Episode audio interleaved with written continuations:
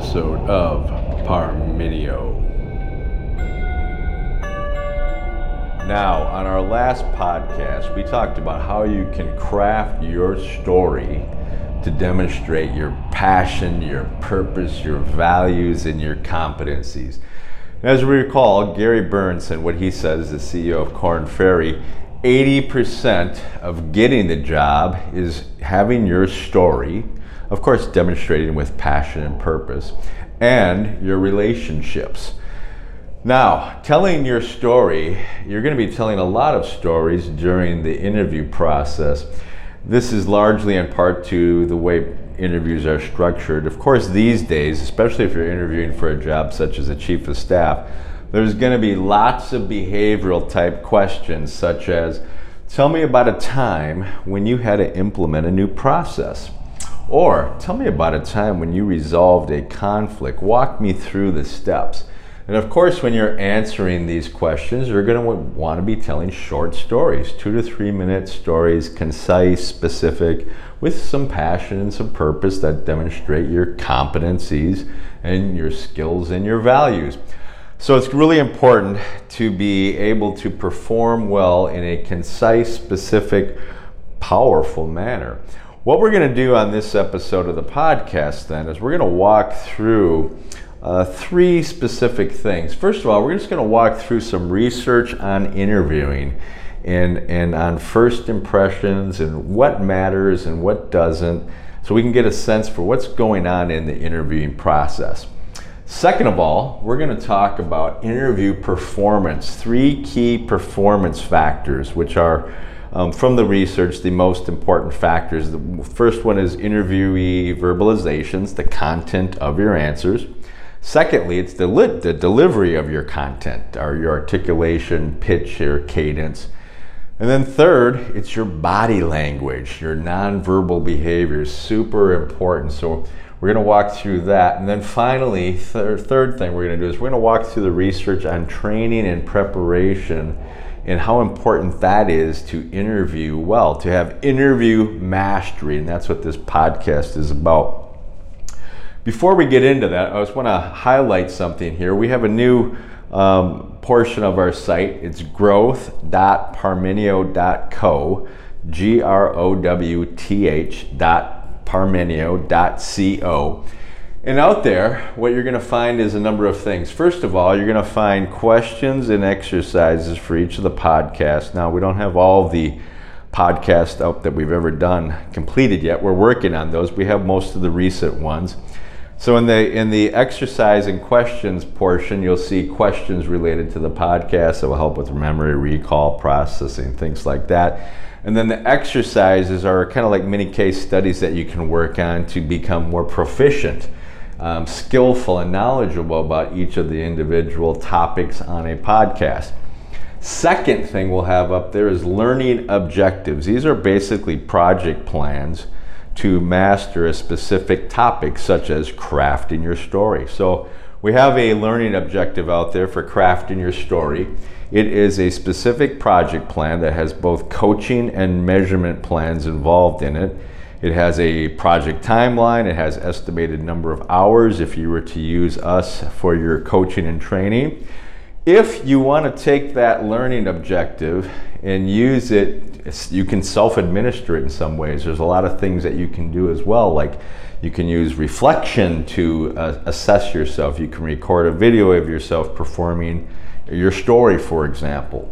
You can record audios and reflect on it. So you can still use those learning objectives as self guided courses for mastery. Um, not as effective as having a coach because of course with a coaching plan you're going to have outside feedback you're going to be on a on a task associated plan we're going to keep you keep you moving forward that's for sure so that's out there so you can take a look at those Third thing we're going to have is detailed podcast chapter notes for um, each of the podcasts. Again, they're not all complete. We'll be having them all out there. Those will be the formation of a book at some point. There are detailed um, sketches of each of the podcasts. They're not simply show notes. So um, those will be out there. And then, th- and fourth, we'll have other things such as charts, graphs, visuals, appendices, things that will be helpful and resources. It is a subscription page, so you have to subscribe to get access to it. Um, most of it's free content. There is some paid content out there. Uh, Angela is she's new on the team. She's my assistant. She's working to put up a lot of that stuff. So we need to get her paid as well. But go out there, growth.parmenio.co, take a look at it. If you're interested in any of the learning objectives to use those as a coaching plans, um, please contact us. Contact us with any questions. Always happy to answer questions. All right, so let's get into the podcast here now. The research here on interviews, let's go into what we find, some initial stuff here. First impressions are really important. Um, research from Barrick, Swider, and Stewart, 2010.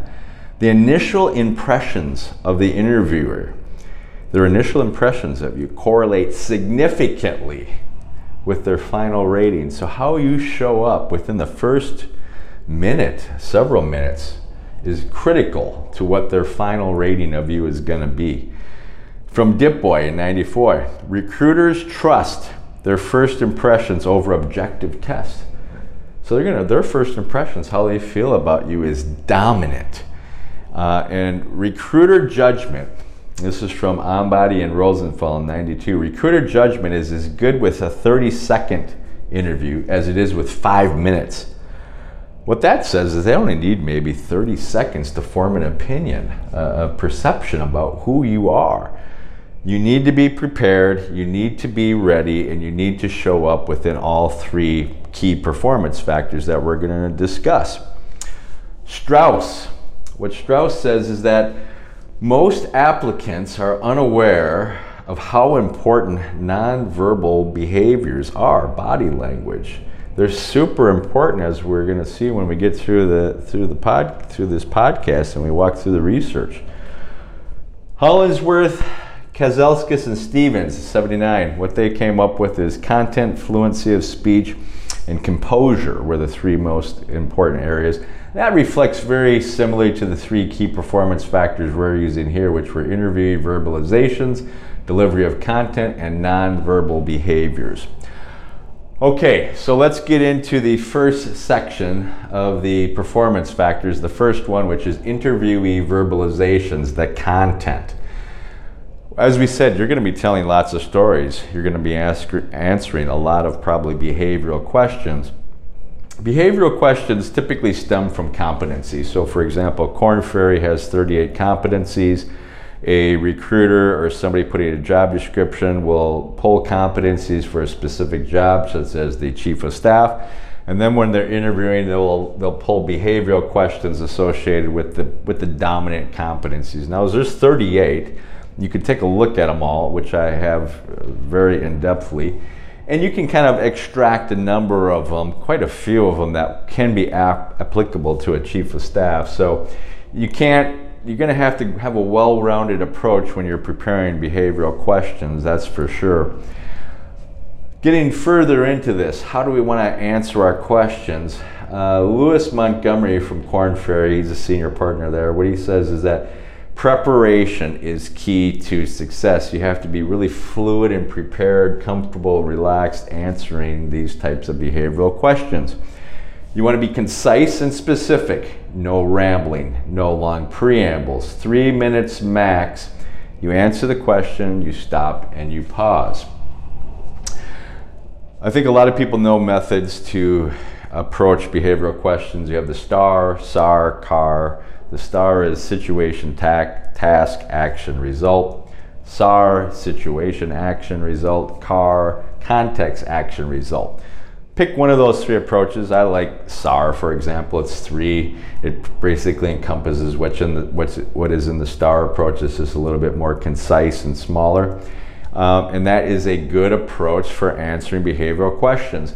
Tell me about a time when you resolved a conflict at work and walk me through it. Well, the situation was X, X. The actions I took were one, two, and three, and the results were this. And here's what I learned from it, perhaps that's kind of the approach you use for behavioral questions. Hubert Douglas has a few other points to add on how you should be thinking about answering these questions. What Hubert says is that really what you want to do here when you're answering these questions is you're telling a good story about yourself. You're painting a picture by taking the interviewer through a variety of personal and professional situations, and that's really what matters. It goes back to what Gary Burnison says. We want to see who the authentic self is of this person. What do they stand for? What do they value? You know, what is their purpose? What is their passion? Those are the things that are going to stick out for the interv- for the interviewer.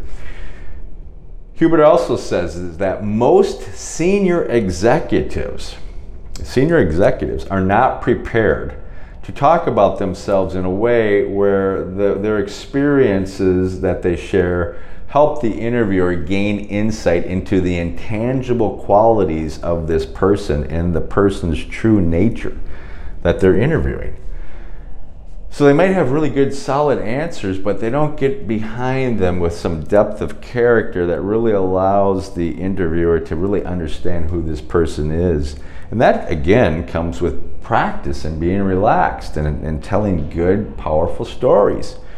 We remember from the Craft Your Story podcast if you tell stories, it increases information recall, it helps with the information processing, and it's far more likely to create an emotional bond and to initiate empathy if you're telling a good story on the part of the interviewer with you. So we want to tell good, powerful stories, not just give the right answers. That's critical to remember. All right, so that's the first um, key performance factor interviewee verbalizations content. The second key performance factor was the delivery of that contact of that content. It's your articulation, your pitch, your cadence, how well spoken you are.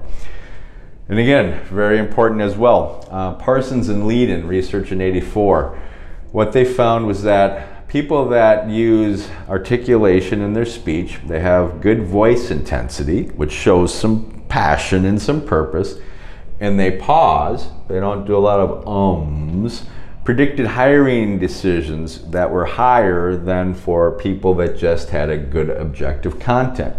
So again, if you got very good objective content and you don't have good delivery of speech, you're not going to score as well when you're being rated. Fraundorfer in 2013, candidates with less ums, ums, ums performed better. They're viewed more favorably.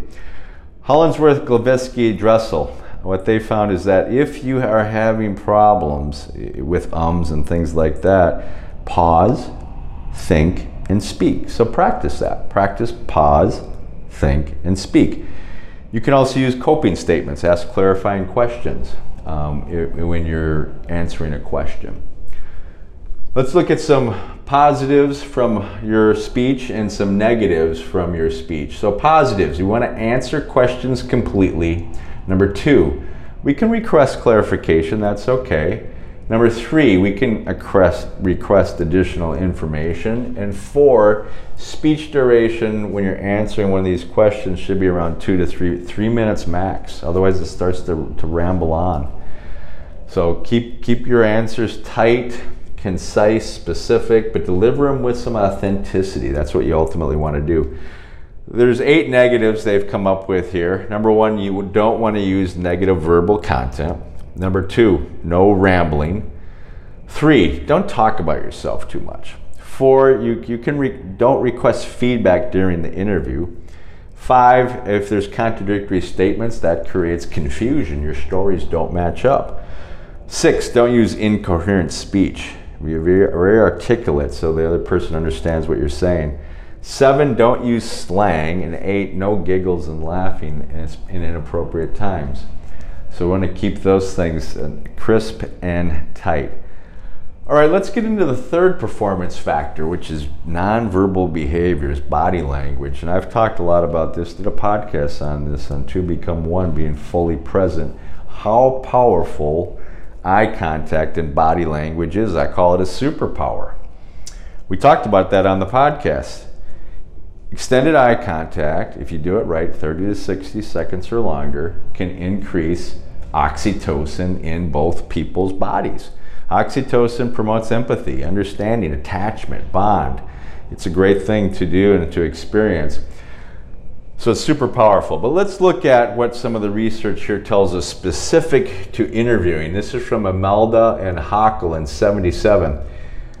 Interviewees that use more what's called immediacy behavior, and this is, includes eye contact, smiling, nodding, hand gestures, you vary your pitch and speech rate, are perceived as more suitable for the job, more competent, more motivated, and more successful four powerful things. So, your body language, which is ult- ultimately very critical to getting the job, tells the interviewer these things if you have if you have good body language.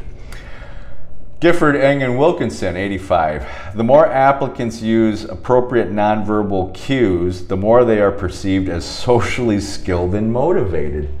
You can have all the right answers, you can have the best answers in the world if you don't have good, appropriate body language in a holistic, unifying performance, you are not going to perform as well. You need to practice these things and understand what, what it looks like to the other person. Anderson and Shackleton, 90. More eye contact and more facial expressions lead to a higher selection rate. Now, the caveat of that is they have to be within appropriate amounts, and that comes with practice and feedback if you have a coach. You can't just keep using facial expressions over and over and over. They have to be appropriate within the conversation. Uh, Manstead, 2009. An authentic smile, of course, is evaluated more favorably than those applicants with either a fake or a neutral smile. So, a good smile, which creates openness and friendliness, is important during the interview. Let's look at some more specifics. Here, just focusing on eye contact. Anderson and Shackleton, 1990. Eye contact plus appropriate facial expressions equal. The candidate is more interesting, more relaxed, more stronger, more successful, more mature, more enthusiastic, more pleasant, more dominant, more liked. That's a lot of positive things that come from eye contact and positive facial expressions smiling when appropriate times, using your head to nod to, um, to motor, using motor mimicry so you show the other person you're hearing them. From Anderson and Shackleton, more eye contact, applicants had higher selection rates, all things being equal. The candidate that used more appropriate eye contact had higher selection rates, get more jobs. Eye contact leads to perceived competence and personal strength. Anderson in 91. Very powerful. I, I can't overestimate this enough. What about just some facial expressions now? Let's look at some of the detailed research on this. This is from Gifford and Wilkinson again. Uh, smiling plus appropriate talk times. Um, their candidates are rated as more motivated. Nodding plus speech rate. Candidates are perceived as being conscientious. Nodding plus speaking time plus less utterances, less ums. The candidate is perceived to be of higher intelligence. Smiling plus eye contact plus appropriate hand movements, hand gesticulations, equals a perception of openness and conscientiousness. And that's from DeGroot and Gooty in 2009. So, orchestrating your body movements, your eye contact, along with your hand movements, facial expressions, your posture is good, moving appropriately with energy, is going to be another superpower. I told you this when we talked about body language before. It can put you over the top. If you have good contact and you have great body language, your performance will improve dramatically, and you have great stories, of course. So, we talked about some positives here now for body language. What are some negatives? Well, your hand over your mouth. Keep your hand away from your face while you're interviewing. That gets negative scores. Rigid, motionless facial expressions. That's not a positive. Avoiding eye contact. You're not you're lacking confidence. You're not strong. You're not enthusiastic. We don't want to do that. Distracting facial body and hand movements, awkward movements, you know moving your hands way out to your sides, things like that. When I speak, especially if I'm standing up, uh, if I'm speaking to a crowd, I want to have my hands kind of in a box in front of me that's that's about a two by two, and I move them up and down to the sides together predominantly in a symmetric manner. And we speak with our bodies, we speak with our hands. Just as a note, why is body language so powerful? It goes back to the same reason stories are. Stories were, were told for hundreds of thousands of years before written word. There are specific areas of the brain tasked with incoming narrative to match it up and make sense of it in a storytelling fashion. We talked about that on the Crafting Your Story podcast. It's the same thing with body language before communication and verbal communication got to the degree that it is now, if you go way back, hundreds of thousands of years, and people were grunting and not speaking very eloquently, of course, there was a lot of body movement and hand gestures to communicate. And if you weren't looking at me and you weren't animating back to me using motor mimicry, I, you wouldn't understand what I'm saying. It would be very difficult for me to communicate with me, and I would get frustrated as the speaker. So, body language and eye contact, that's why they're so powerful. They're innate within our bodies, in our DNA. So, that's the third performance factor. Anybody can practice that and become very good at that with the right training and coaching. Anybody can do it. All right, so let's look at some the fourth, the third point we wanted to cover during our podcast here training and preparation. What does the research on this area show us? Well, number one, practice is helpful, but feedback is even more helpful in the interview performance process. So if you want to go out and practice by yourself, that's helpful. You will improve by doing that, especially if you use some of the methods that we talk about, such as self reflection, uh, recording your, your, your sample interview questions, listening to them, reflecting back and scoring yourself, using written journaling to track your progress, taking videos of yourself. That can be a pretty effective method. It's not as effective as if you have a feedback from a third party, an objective person who's done it a lot. Secondly, training programs that include practice and feedback show significant improvement performance in the candidates. So you, you definitely want to pursue some type of program if you're in, planning an interview for the chief of staff or any other job. Receiving feedback while practicing lowers candidate anxiety. So as anxiety decreases, candidate self-ratings increase, and of course, we know higher anxiety leads to lower interview scores. That's from McCarthy and Griffin in 2004. Those with lower anxiety um, they are able to give greater impression management skills, ingratiating yourself with the interviewer. Positive relationship exists between impression management and perceived applicant suitability, Stevens and Kristof, 95. So, all these things can start to come together with preparation, coaching, and training. We know that. Interviewing training relates to increased self promotion of the candidates. You can promote yourself better. That comes from Kristof-Brown in 2002. Training and preparation, super important and super effective if you look at the research here. You're definitely going to want to do a lot of preparation. That's key to success, according to Lewis Montgomery for, from Korn Ferry. So, Preparation, preparing, knowing your stories, demonstrating, telling your stories with passion, purpose, value, and, and sharing your competencies so that the interviewer feels and knows the authentic person you are and understands why you want to be the chief of staff and why you make a great chief of staff is critically important. So that's what the research shows. Now go over and uh, take a look at growth.parmenio.co. Like we said, we got the, the different areas. We got questions and exercises up for this podcast. We've got learning objective, detailed project task plan. If you want to look at that for interview mastery, it's out there. We've got one out there for crafting your story. We'll have many of them out there very soon. It takes time to put them together. If you read through one of those learning objectives, you want to you're interested in formalizing a coaching arrangement, please contact us. We'll get on the phone, we'll talk through it. And if it works out, great. If it doesn't, we've met somebody new and you've talked to us, and that's a fantastic thing. Detailed podcast chapter notes, and then other charts, graphs, appendices, and information. Um, go out there, please. Take a subscribe, see what you think, give us your feedback. Around again, we want to craft our stories with passion, purpose, sharing our values and our competencies. We want to come through as authentic human beings and really make a difference in this world, and that's a fabulous thing.